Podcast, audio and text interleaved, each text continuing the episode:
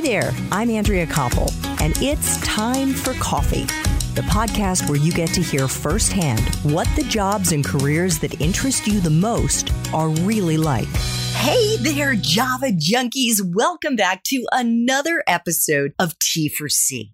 If you're interested in learning more about what it's like to work on the sales side of the tech industry and how to build a side hustle while you're grinding it out nine to five, it's probably more than nine to five. But then this is the episode for you because my next guest is an admissions coordinator and sales development rep, also known as SDR. Excuse me. Yes, SDR at an education startup called Bullseye Admissions and is slated to start a business leadership program at LinkedIn in the summer of 2021. But before I introduce you to David Rosenstein, I want to make sure you've signed up for the Java Junkies Journal. That's T4C's weekly newsletter that comes out bright and early Monday mornings. And packed inside, my friends, are unique insights into dozens of different industries from the professionals who are actually working in them. Just head over to the Time for Coffee website at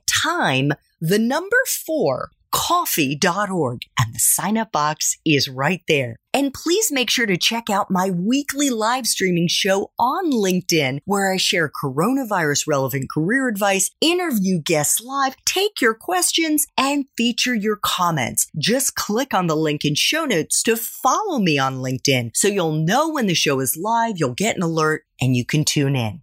Mm-hmm. Now, my Java lovers, please grab your mug and take a chug of your favorite caffeinated beverage because it's time for another caffeinated career conversation. And my next guest is David Rosenstein, an admissions coordinator and sales development rep at education startup Bullseye Admissions, which connects high school students with admission strategists and personalized technology in order to strengthen their college applications for Ivy League and top 50 universities in the US. David himself only graduated from college. Get this six months ago in the spring of 2020, which I don't need to tell any of you was perhaps the worst job market in generations to graduate into. And yet, despite getting slammed with a coronavirus curveball, David pivoted and he hit a grand slam and got hired by Bullseye in September 2020. In addition to that, full time day job. David also has a successful side hustle as the founder of DR Consulting, also known as Rosenstein Speaks. It's a business he started while he was still an undergrad and that he still operates to help students and professionals launch their careers by optimizing their LinkedIn profiles and their resumes. While he was in college, David was laser focused on his extracurricular activities and internships with the goal of building up his brand as a top notch marketer. And by the time he graduated, he was named American Marketing Association National Student Marketer of the Year for his branding and leadership expertise. He was also the commencement speaker at the Robert H. Smith School of Business at the University of Maryland. We are going to be digging into all of that in this episode. Meantime, if you are interested in learning more about how to break into the sales track of the tech industry, please check out show notes for this episode to see if David's Espresso Shots episode has already dropped. David, welcome to Time for Coffee. Are you still caffeinated and ready to go? Oh, Andrea, I have my cup of tea and it is fully caffeinated. I could not be more excited to be speaking with you. Your energy is just fueling me further. Well, speaking of energy, my friend, your LinkedIn profile notes that you are known as the human energizer bunny. How did you get that nickname? I am so lucky that I had a brilliant marketing teacher who just called me that one day because she saw me sitting in the business school at 7 a.m. I had to do something for an early morning assignment. And I was working with a student and I was being really dynamic and expressive with my hand motions. They were flying everywhere. And she ended up working really late that day. She left the building at around 7 p.m. and saw me in the same exact position. Now, given I had moved throughout the building during the day, I but hope so. in her eyes, I was sitting there the whole day and I still had this dynamism and this enthusiasm. She just looked at me, eyed me up and down, and said, You are a human energizer bunny. I love it. Well, David, as I said to you before we started this interview, because I had a window into some of your amazing qualities just by reading about you on LinkedIn. And I said, my hope for this episode for our listeners is that we can kind of bottle some of the David Rosenstein secret sauce here and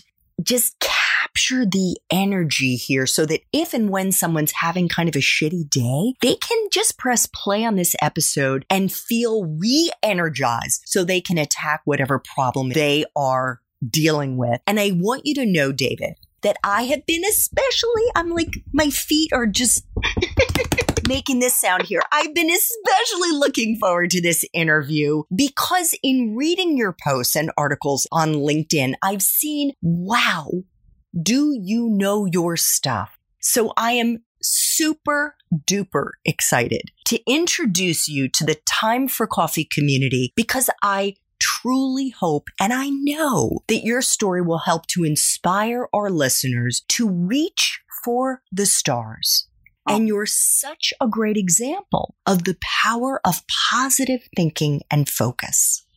Oh, well, thank you. I am just, I'm so delayed. I'm so, I am just so elated, seriously, to be here and to be with the community. I am such a fan of your podcasts and I feel like I learn so much every time another speaker comes on. And so I'm just thrilled to be one of the many talented people who have been on the other side of this microphone. Oh. Let's do this. Let's do it. So before we get into what you are doing right now in both your day job and your side hustle, I was thinking maybe we could rewind the clock just a little bit to the spring of 2020 when you graduated from the University of Maryland's Robert H. Smith School of Business with a BS in marketing and management. And I frankly usually ask this question much later in these interviews, but because you just graduated and because your class was the first to be dealing with the economic fallout of the coronavirus, this is the question that I'm going to ask you. Did you know what you were going to be doing when you graduated? Oh, that's such a good question. And I did. I had my whole life planned out. I, frankly, I knew when I was going to graduate in May, I was going to be spending the summer working at a summer camp I used to work at, and then I would be starting my job in October. And so I was going to be moving to San Francisco to start LinkedIn's sales rotational program called Business Leadership Program, BLP. And so you can imagine the chaos that ensued when I got an email and phone call in late May saying, We're so sorry, but because of everything that's happening in the world, we are pushing off your start date until July of 2021. So, first of all, there was chaos. There wasn't positive David. Sunshine was gone for a couple of days. And I decided in that moment I would be continuing my business that I had started frankly, and I'm happy to get into this a little later, but I had just recently started through my final semester. I officially legitimized my speaking and consulting business for students. And I was thrilled enough to say, for the time being, I'll just do this full time.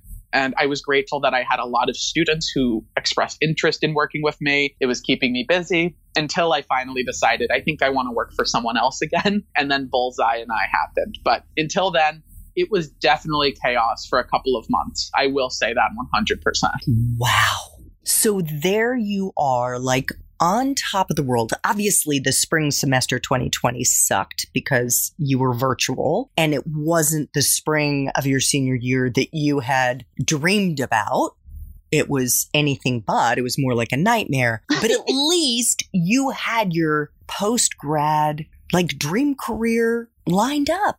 What do you think the takeaway is from that, David? Because at least the goalpost was moved. It wasn't removed for you in terms of LinkedIn. But what yeah. do you think the takeaway is for our young listeners who, like you, graduated in May 2020 or in June 2020 and are still struggling right now? Yeah, I think it's so hard. And I am so blessed that I still have the job lined up in July.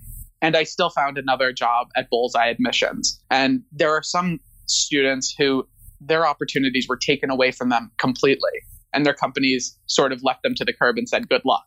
And I think the biggest takeaway that so many of my peers and I are realizing the hard way is that a company's still a company. And as much as we can feel a personal affiliation towards it, I personally feel such a deep connection with LinkedIn. It's still not a part of me. And it is so much of who I am, but I can't let it be the single thing that defines me.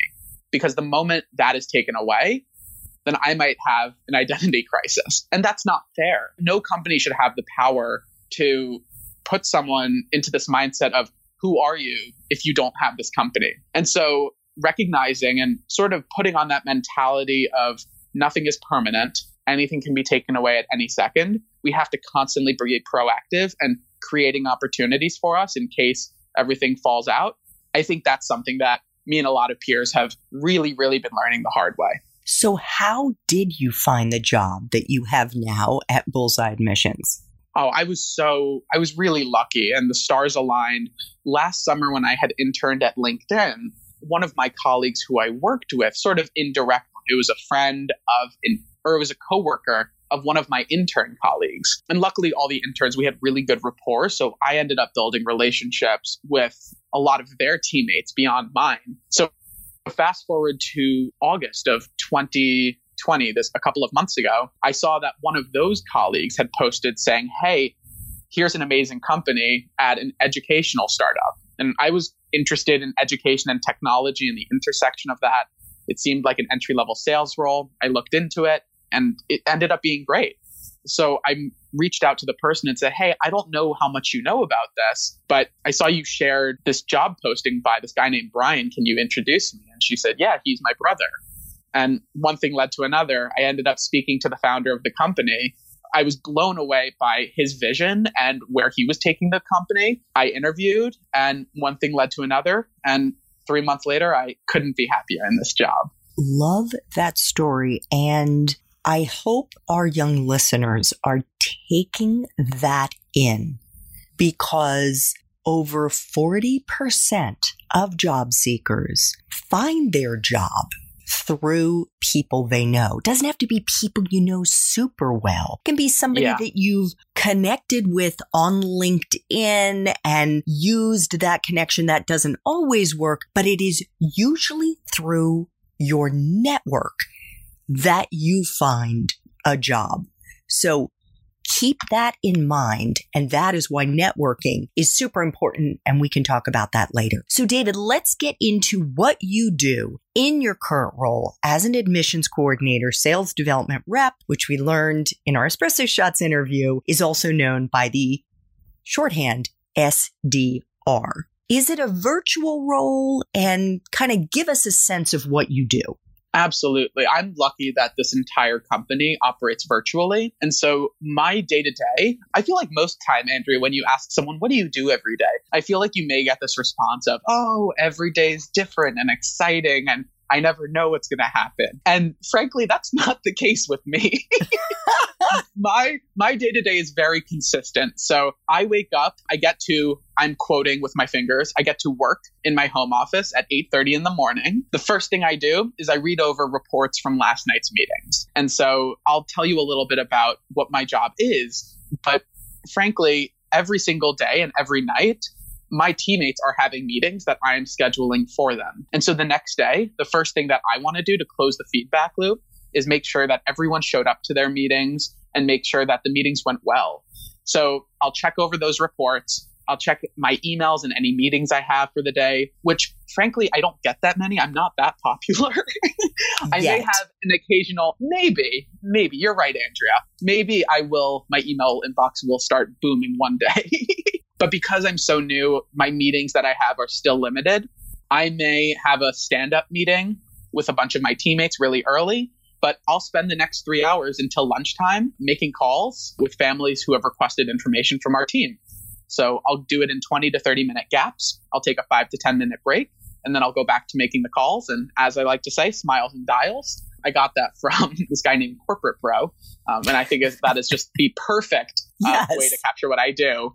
And then I'll take lunch. My lunch, I will either be taking it off and I'll be reading, or I will be doing a speaking engagement for one of my side hustles with an organization, or I'll talk about that later. But then it's back to more calls, maybe a couple of meetings, and then I clock out around six to six thirty. And then I might spend the rest of the day doing LinkedIn workshops, doing individual consulting sessions. But really, my day is, as they say, smiles and dials. smiles and dials. So, what are the functions of your job and what are your various responsibilities? Of course. And there are so many people who express interest in working with Bullseye and say, you know, I, I'm, I'm a junior. I'm interested in the college process. I just need more information. Or I'm a senior. My deadline is in three days. Ah, help.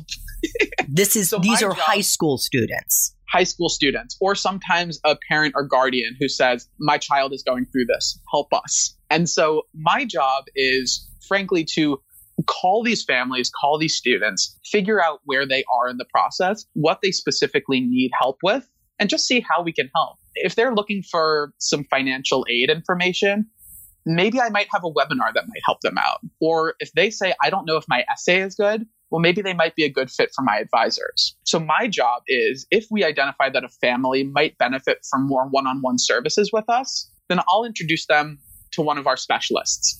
And we have a really, really dedicated team that will have video calls with the student and the family together. And they'll walk through a little bit where you are in the process, maybe what we can do, and then maybe also how Bullseye can help them. And so my job and my responsibilities are to identify what types of students are the best ones to be putting on my specialists' calendars. And then also, how can I do everything possible to get the family excited for the meeting and also make sure that family shows up because there's nothing sadder than when my specialist is so excited for a meeting. I said, You're going to love this family. And then they cancel last minute.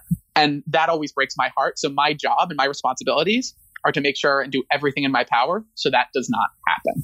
Yes. And you have actually only been on the job for a couple of months. We're doing this interview on December 1st, and you started, I believe, right in September, but you're already showcasing your accomplishments on your LinkedIn profile. I really want to call that out for our listeners. You say in your accomplishments around what you've been doing at Bullseye since you started in September that you're the first rep to have four sales close within 48 hours, generating over $10,000 for the company and that you've exceeded company record of largest daily revenue, which is incredible. Why did you do that? Why did you feel it was necessary after a couple of months to put that out there on LinkedIn? And is this something, David, that you advise other young people to do on a regular basis to keep updating their LinkedIn profile? Well, absolutely, Andrea. And the reason why I did it is because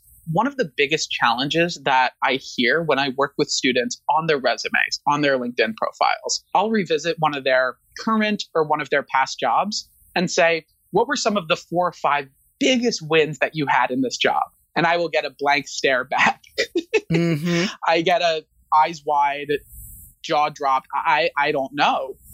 And the reality is, is that always breaks my heart because it's always when people are interested in jobs and they start working on their resume, it's difficult to sort of create something when you haven't been tracking all of your amazing wins and accomplishments. So I always recommend and tell students if you're in a job right now, it is your responsibility, not your manager, not any of your teammates. It is your responsibility to measure, track, your accomplishments. Because fast forward three, four months, or maybe even three, four years, if you don't have that list, no one's going to be able to produce the metrics for that one project you ran three months ago for you. And so it's on you to track these wins and also be communicating them not just upwards internally if you want to move up for promotions, but also externally if you're interested in sharing and showcasing, I'm making a splash. Doesn't mean I'm interested in necessarily leaving my job. I just want to let the people in my network know that I'm in this job and I'm doing well because of XYZ. And if you don't have those numbers, it's really, really difficult to say, I'm doing great. things are fine. So any data point, I definitely recommend updating the LinkedIn profile. I personally update mine, I would say every two to three weeks, which is excessive. Oh my God. Oh I know. God. oh my God. David, that's amazing. Okay. I want to flashback to when you were at the University of Maryland because you were super active in extracurriculars, especially in the marketing space. You were vice president of marketing for the Smith undergraduate Student Association. You became president of the American Marketing Association. Was that the College Park chapter? Yes, that was the College Park chapter. Got it. And you also participated in a whole bunch of marketing and sales related conferences and summits. How did you choose what to participate in? And were you always, you know, I don't know if I would use the word intentional, but was that a deliberate decision on your part to pick the associations and the conferences and the summits in order to be able to quantify the impact of what you were doing as a marketer.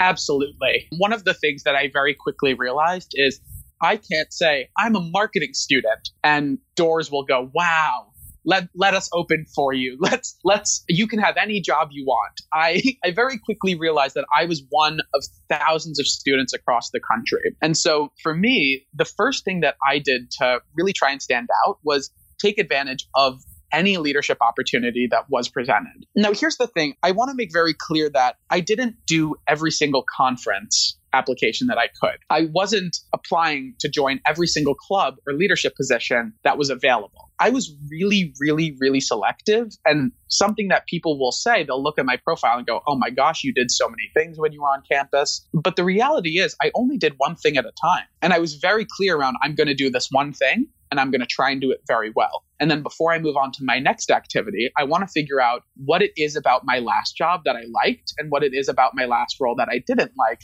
before picking an organization or a space that I can really thrive in. So for me, it's very easy to look at my LinkedIn profile and say, you know, David has always known he wanted to do marketing, but I'm not in marketing anymore. I'm really in sales. And the reality is that my pivot was so intentional and clear, but it wasn't something that looked really drastic because from day one and from the get go, I was always very adamant around I'm going to do things that provide me exceptional joy.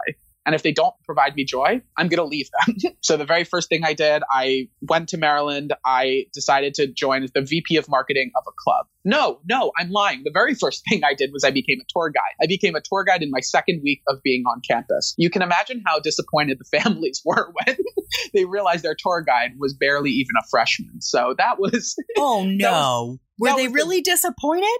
I, you know, I have to say, when I said I'm a freshman, I definitely got a couple of eye rolls. So it just meant I had to work that much harder to make my tours stand out and that much more exciting for families. Mm. But luckily, I realized from that I love being in a role where I'm presenting and I love public speaking. And that was something I already knew, but it reinforced it. So as I joined this other role, as VP of marketing for SUSA, which was the business school student government, I quickly realized I love being on teams and leading teams. And then I decided to reinforce that a little deeper by saying, what would happen if I could be sort of at the top of an organization and drive the strategy and get to lead even more people than I was before. And it was just one thing after another that slowly helped me realize I love coaching people, I love managing people, and I love giving people the solutions that they need, which ultimately led me to realize sales is problem solving and career consulting is helping students reach their goals. So I got to take a bit and piece of every single thing that I did into the role that I have now. And I credit that to the clarity and conviction that I have for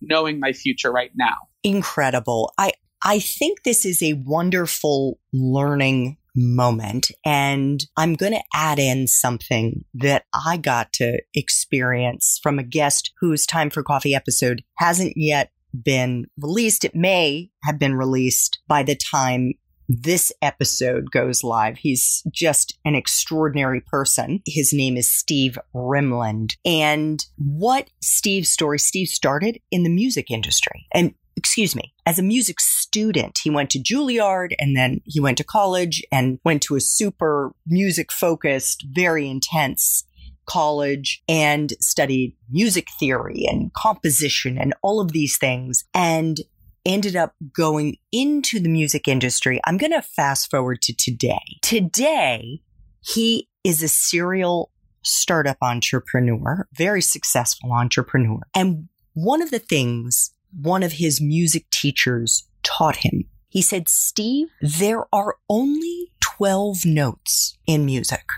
There are only 12 notes. It's how you arrange them Mm. that makes the music So powerful. So powerful. And I think that applies to what you've done, David, because even though you majored in marketing, even though you were focused in marketing in college, you're just rearranging the notes to go into sales.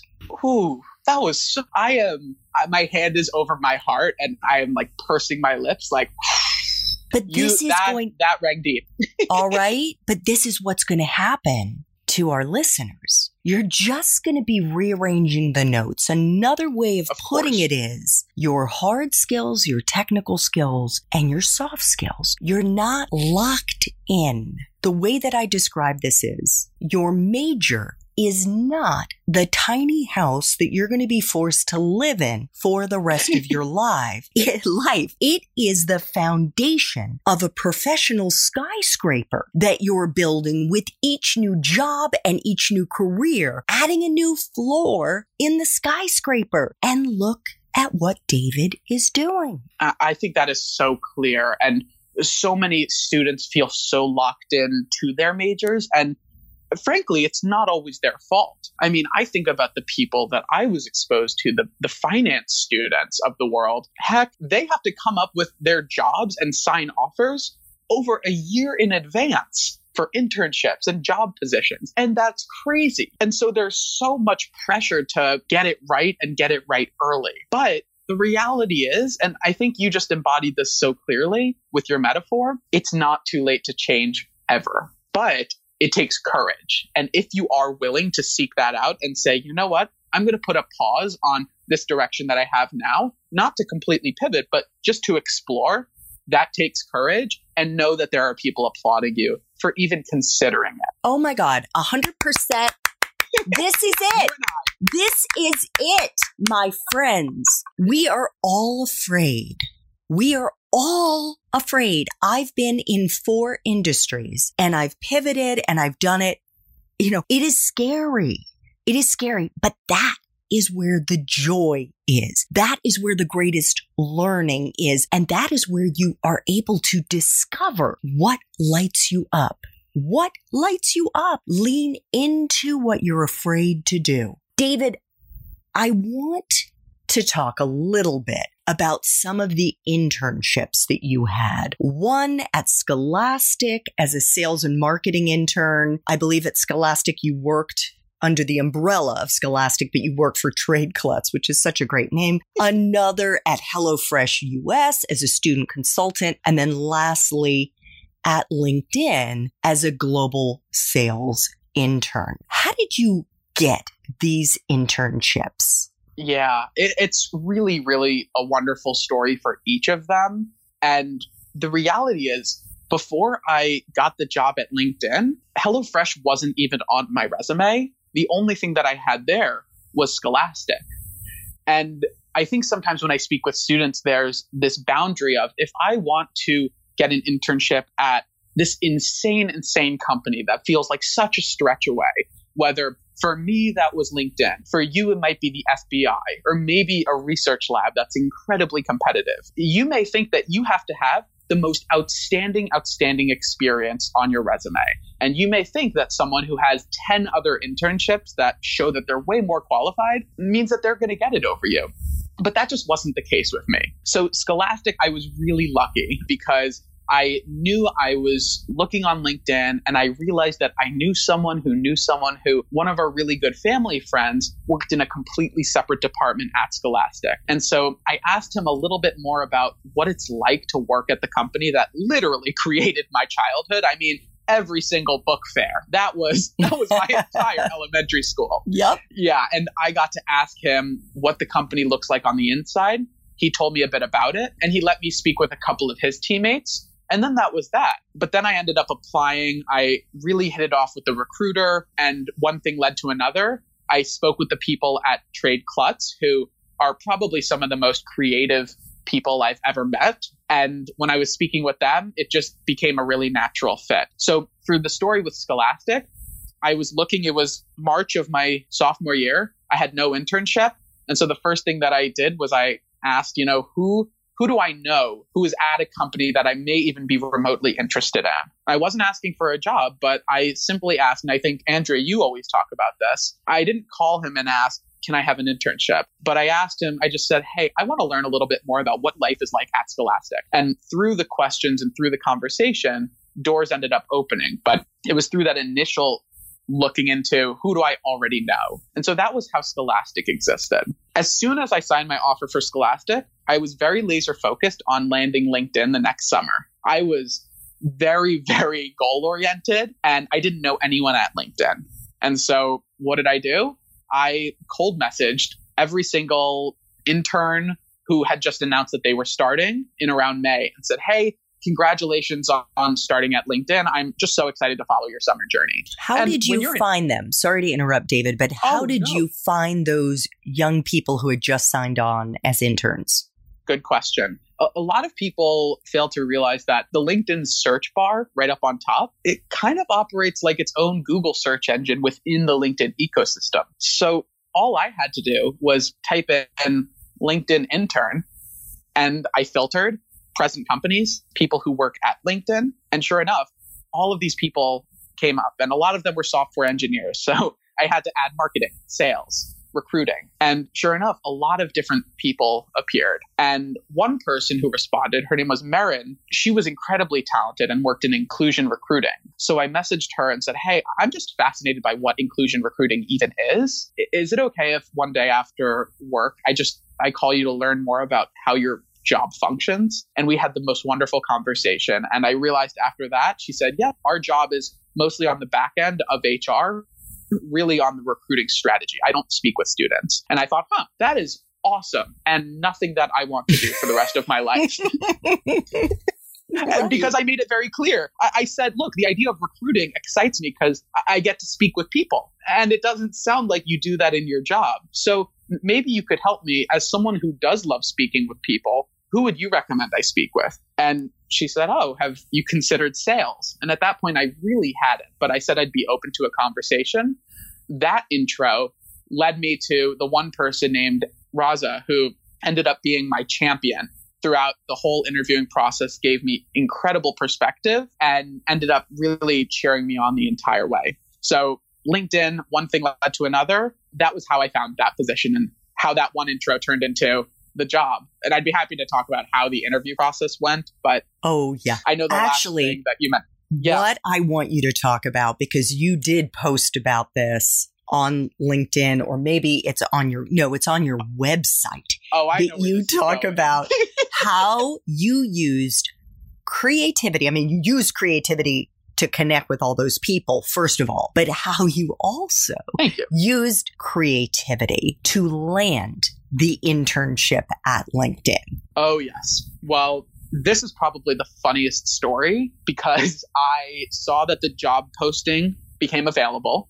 I wasn't expecting it. So, rule of thumb if you're speaking with someone who you know has internships, ask when they get posted because I wasn't ready. And one day I was on a bus coming back from a trip from New York. I saw that LinkedIn had posted their sales openings. I know for those tech companies, they may get 2,000 people apply in one week. So I had to act quickly. So I created a resume from scratch that looked like the LinkedIn homepage. I I knew that I wanted to show that I'm really passionate about the product, about the company, and I want to go above and beyond. I was inspired by someone who applied to I think Twitter and Google and used either a Google homepage or a Twitter homepage as their resume. So I took a page out of that playbook. I made my resume that looked like a LinkedIn profile. I sent it to every person who I had developed a relationship with over the past 4 months. And fortunately, it got into the right eyes and I actually got one recruiter reach out to me and say, you know, I worked at Disney and someone showed up to a career fair dressed as Cinderella. And this is up there with the most crazy things I've ever seen anyone do. You were like, I will dress as a LinkedIn homepage. I don't care, whatever it takes, right? I will. That will be my Halloween costume. I'm committed. I am sworn. Let's do it. oh my gosh. And yes, happy end to that story. But as you saw, there was still the coronavirus curveball. So David did get the internship. Sorry, he got the internship and now he has leveraged that into the business leadership program, which has been postponed till the summer of 2021. David, let's pivot for our remaining time together and talk about DR Consulting about Rosenstein Speaks and the LinkedIn optimization and CV consulting service that you launched while you were still an undergrad at Maryland. How did you become an expert on LinkedIn? um, the answer is kind of hilarious and embarrassing, but I'm just a nerd. I sorry, I, am trying to um, remove the word "just" from my vocabulary. So let me rephrase. I am a nerd. Yeah, I'm a be proud, proud about it. Be proud about it. Come on. I, I am because you know, ever since my freshman year, I was the person who every time we would learn about how to build a resume or LinkedIn profile. Fortunately, business majors get this taught in the classroom. But I always thought, you know, there's got to be more that's not being taught. So I followed industry trends. I followed resume writers on LinkedIn who were influencers and I tested tactics myself. I wrote 90 different versions of my own resume and I would constantly help out friends with theirs. I was always updating my LinkedIn profile to the point where in early of my junior year, LinkedIn reached out to me and invited me to be one of two of their campus editors, where I was basically charged with this mission of getting more people on LinkedIn at Maryland. So I had all this knowledge. Now I was charged with promoting it. So through these presentations I was giving, I quickly became known as the LinkedIn guy, which was just more pressure for me to learn even more and constantly update my knowledge arsenal to the point where once I interned there, I got my full time offer and I was still helping people casually. It wasn't until my entrepreneurship class in my final semester of senior year that my professor said, Everyone in this class, congratulations, welcome to entrepreneurship. In order to succeed in this class, you have to start a business and your grade will be dependent on how much money you make. And when I tell you I gulped, I, I had no interest in doing any work in my final semester. So I just thought, you know what? I'll do what I do best, which I'm already helping people with LinkedIn. Let me just legitimize the business. And fortunately, things took off. And after the semester ended, I got my A in the class, and people were still reaching out.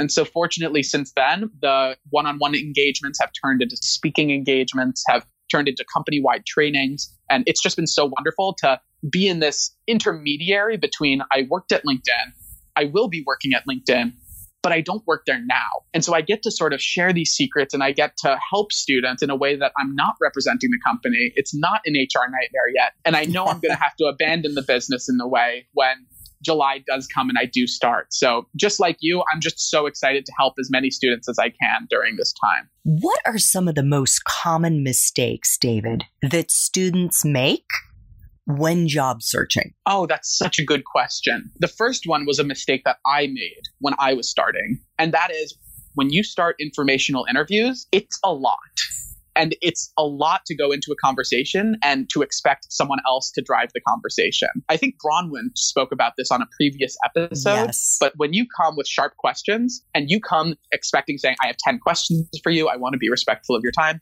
That's a big mistake that a lot of students make. And a way to get over that too is not just preparing, but to practice and not practicing on the people who are going to be your end goal. When I was in school freshman year, I had this big dream of working at Facebook. So I had informational interviews with every single person who graduated from Maryland who worked at Facebook. And I was so confident. I said, I know how to schmooze and speak. I'll be fine.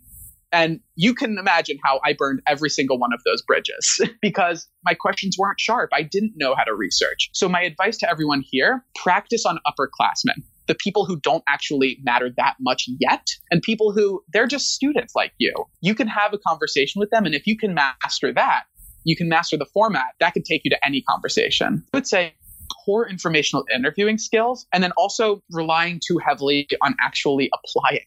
I speak with students who say, I applied to 90 jobs. Why haven't I heard back? And I say, Well, what did you do? And they said, I clicked apply. And I sort of bury my head, head in my hands and say, It's So are thousands of other people. If thousands of other people are doing that, you're not going to get any different results than them. And so, not relying on networking and relying on networking too prematurely before you feel comfortable. Those would be the two big mistakes I see. Yes. And I just want to clarify something. When David said showing up for an interview, he mentioned Bronwyn Salembani, who was one of the guests on Time for Coffee. And you can just go into the Time for Coffee website and put Bronwyn, B R O N W Y N, in the search bar and you'll see her episodes. But you do want to show up and say, I've got 10 questions.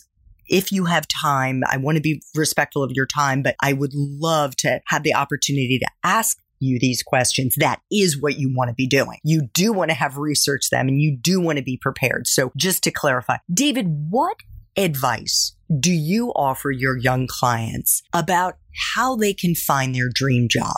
Oh, that's such a wonderful question. And so often students come to me and say, I know I want to work at Google. And I say, why? And they go, well, because it's Google. And they put the magic outside on the company. The secret to starting with and finding your dream job is by really identifying what's most important for you. When I speak with students, one of the first questions that I ask them is what lights your fire?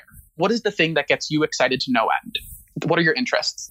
And for me, it was always helping students and giving presentations. And then also, what are your skills? What are the core competencies, hard skills or soft skills that you want to showcase in a role? And for me, it was always public speaking and relationship building. And when you can find the intersection of your interests, your skills, and then what makes money, it's sort of this three way circle that that is the way to find your dream job. Now, the reality is it may not be super easy.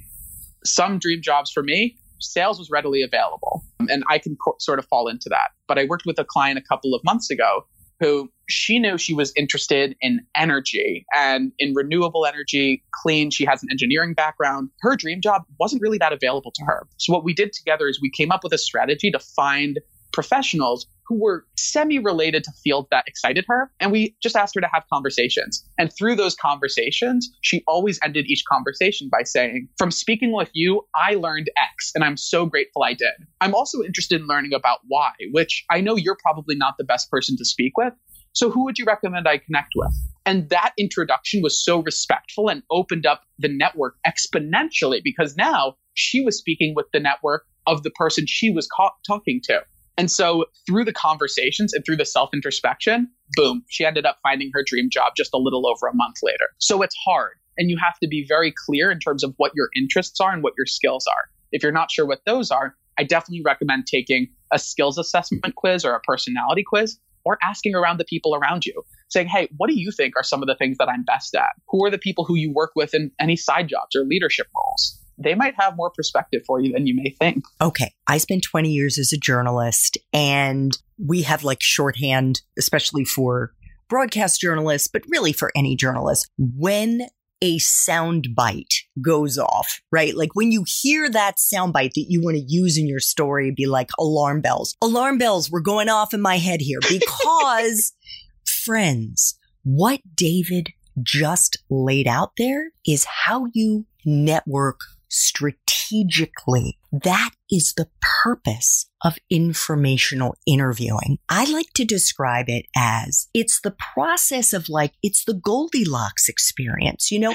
And that, and frankly, that is what internships are for. It's sampling bowls of porridge to find the one that's the right temperature. So you go through these experiences, you talk with them and you learn. And through the process of learning and connecting in an authentic way with the person on the other line, whether it's a picture, a Zoom, or whether it's a phone, you are building your network in a meaningful, strategic way. Look, I could keep David on the line here for the rest of this day, okay? Because he's just a gold mine. I have a few final questions to ask you, David, and, and really one of them is about your positive mindset. And the fact that you confessed, you shared with us, which I deeply appreciate, the fact that the Energizer Bunny upbeat guy, David Rosenstein, you know, had a couple of days where he struggled and my gosh, who could blame you when LinkedIn pulled the rug out from under you? But I do believe it was your positive mindset that got you back on track. How have you cultivated this positive mindset? And how important do you think it's been in your success to date? Yeah, it's definitely been, I've been doing a lot of thinking about my positivity and my energy, especially over the past couple of months. When I was personally preparing for my own interviews, when I was thinking about job seeking after LinkedIn did pull that rug, one of the things that I really wanted to lean on was my energy. And I think one of the ways in which it's really helped me is the fact that I know it's something that is unique and is something I've leaned into. The reality is that everyone has their own communication style and everyone has their own type of energy. Whether it's, you know, introverted, whether it's extroverted, whether it's ambiverted and a hybrid of the two, whether you're the person who is incredibly diligent in taking notes in the back corner so that you can synthesize the meeting really concisely, or whether you're the person who is in the front of the room, bringing it out. There's a spot for everyone. And I think what I've been able to recognize is who I am and what I deeply value is enthusiasm, is energy. And so I haven't shied away from that. What I have seen though is I've spoken with students, and sometimes when I give workshops and training sessions, I have students who reach out to me and say, How do I become such an energetic public speaker? And that's not the answer. The answer is not to move towards energy if it doesn't feel authentic to you. What I recommend and what I recommend that everyone does is try and identify what type of communication style you have. How can you figure out how to lean into that a little bit more and then how can you cultivate that and constantly get feedback to see how you're doing? For me, the reason why I lean into the energy that I do and the way in which I keep my energy, frankly, I get a lot of sleep. I try and go to bed at 1030 every night. Me too. Um, I, perfect. We're the same in that way. Mm-hmm. um, I, I cut out a lot of toxicity in my life. I only make time for people who give me energy instead of draining me of it. Me too. And the moment, of course, the moment you recognize, I'm sure, Andrea, you're the same way. The moment you recognize someone sucks energy out, do you cut them out? Yes, but I, but I only tapped into that awareness like in the last several years, David. So you are oh, light wow. years ahead of me. And I'm sure since you've been doing that, have the results just been yes. completely transformative? Yes. Yeah. And so for me, that's been, that's my secret sauce. Uh, we could boil it down to really how I stay happy and upbeat and to really taking care of mental health and constantly checking in with myself, both through myself and through therapy, which I'm undeniably obsessed with. Me too. Um, of course, we love therapy. Love and it. then also keeping those constants in my life in terms of the sleep and the people and then leaning into the thing that gives me energy which is well my energy i, I i'm so lucky that i get to do a job every day where i hang up the phone close my laptop and say how is this a job how is it that i get to speak with students every single day because I told myself in college, if I could be a tour guide for the rest of my life, I would. And frankly, there's not a lot of money in that field. it's kind of sad to be a campus tour guide. But what I'm doing right now is, frankly, the closest thing to it. And how wonderful that I get to do that every single day. So mm. that's my source of joy. Love it, David. Oh my gosh. So, two final questions, David. Could you share a time in your professional life? And maybe it's when you were interning or volunteering in one of your extracurriculars, but most importantly, a time in your professional life when you struggled, when you yeah. had a challenge kind of showing up, bringing your best self, but most importantly, how you persevered and if there was a lesson you learned in the process. Oh, goodness, that's such a good question. And for me, the biggest challenge that I faced over the past five years was something that's not on my LinkedIn profile. If you look on my LinkedIn profile, it seems like I just sort of seamlessly hopped from one leadership role to another. The reality is, when I finished up freshman year, I became president of our business school's LGBT student organization. And I became president of that group. And by the end of my presidency, which ended three months later, the entire club fizzled. I wasn't relying on my team. I tried to put too much on my own shoulders. I tried to grow the club and keep it alive and frankly I wasn't I wasn't delegating as I should have. And by the time I left, the club was gone, obliviated. And that was for me a low point in my career because I had thought up until that point, oh, I, I I have such wonderful leadership skills and I know how to work on teams. And that was such a clear moment that said, Hey, David, maybe you need to check in with yourself. And so I dedicated myself after that to saying, I need, need to work on my leadership abilities and I need to get better at working on teams. So what I did to sort of learn and bounce back from that opportunity was I put myself in another leadership role immediately after. And I put myself in a role and I said, here are the things that I want to work on. I communicated that very clearly to my team. I said, I want you all to hold very high standards for me because I will be checking in with you all on how I'm doing very, very frequently. And we would do one on ones with my team almost every week. And I would ask them, how are things going? How am I doing? And I would also share the feedback right back. I would also learn from mentors. I was lucky enough when I joined that next organization.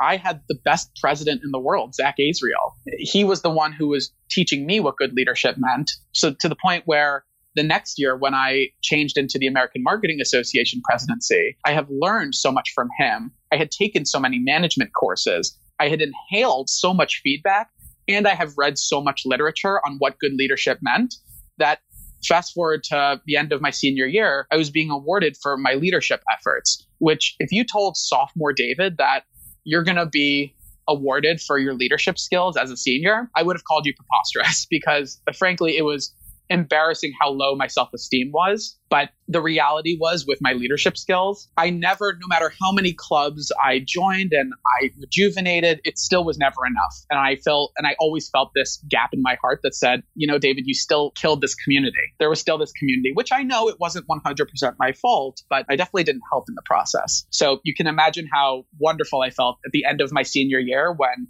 some faculty members asked me um, if I would be a part of rejuvenating the club again for when I leave. And I'm fortunate to say that now it's in amazing hands under wonderful leadership like Joey Ward and a couple of Maryland students. And they're rejuvenating and reviving it. But that has sort of closed the loop on that one sort of low point in my life. But if there's anything that anyone can learn from that story, it's that even your biggest weakness or even your lowest point can become your strength. It takes a lot of work, a lot of vulnerability, and a lot of intentional asking of what can I do to be better?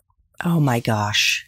David, thank you so much for sharing that story with us and really taking us through that journey and ending with such a fantastic, uplifting message. Final question. If you could go back to the University of Maryland's Smith School of Business and do it all over again, but based on the wisdom you have now, what advice would you give yourself? Looking back at college, there were two things that I think I did really well, and one thing that I definitely wish I did more. The first thing I did when I got to college is I really didn't put too much effort into my social life for the first semester, first year. The friends that I made, I was really fortunate that they were the same friends who existed on my floor. But I put a lot, a lot, a lot of energy into my schoolwork and into networking and interviewing. I ended up getting an internship interview in my freshman year. And did it go well? Of course not. But the fact that I had that experience of falter in my freshman year meant that when junior year happened and the internships were more serious, I already had learned from my failures. I also had a really comfortable GPA after my first semester that I could really lean on. And it was really sort of preserving that rather than trying to improve it moving forward. I speak with a lot of students who maybe they spend their first semester not focusing so much on their grades or their professionalism, and they have to play catch up the rest of college. And I got to sort of take a breather for the rest of the three and a half years because I put so much time up front. So I would say that's something that I definitely would share with other people. But then also, what I would do differently stop messaging Facebook alumni as a freshman, David. You don't want to work at Facebook. You don't know why you want to work at Facebook, and you're not ready to speak with them. You don't even know what you're looking for yet in life. Save these contacts that are amazing professionals for if you ever get the conviction of what you're looking for, and if you develop the interviewing chops from talking with upperclassmen. But don't burn that bridge yet. You're too young, you're naive, and calm your ego. Those would be the two things I would say to baby David. David, oh my gosh, I want to let our listeners know David is also a professional magician, something he started developed a passion for when he was three. It's an incredible story. And we didn't even touch on any of that. And he started a business out of it. It's an amazing, amazing story. And I'm telling you that now because David is going to come back on time for coffee because we have not finished with him yet. But he has a job to do today. He has his day job and I have to let him go. I want to let you know if you are interested in learning how to break into sales in the tech space, check out show notes to see if David's Espresso Shots episode has already dropped. David, I just cannot thank you enough for making time for coffee today with me and the T for C community. You are such an incredible young man. I just can't wait to see how you evolve over your professional life in the years to come because holy cow, are you off to an amazing start. Oh, well, Andrea, thank you so much for letting me join this community. I'm just so excited to be on the other end. And if there are any listeners who are interested in learning more about LinkedIn, I, when I was going through the process, had so many warm people that responded to my messages. I would be more than happy to reach out to and connect with any T4C listener. So mention that you are listening to the podcast and know that my phone is open for you. So, Andrea, thanks for having me and just so excited to be here. Thanks so much for listening to Time for Coffee, where the professionals in the jobs that most interest you always have time to grab coffee 24 7, no matter where you live. I have one quick favor to ask you. Remember to rate, review, and subscribe to Time for Coffee. Thanks so much.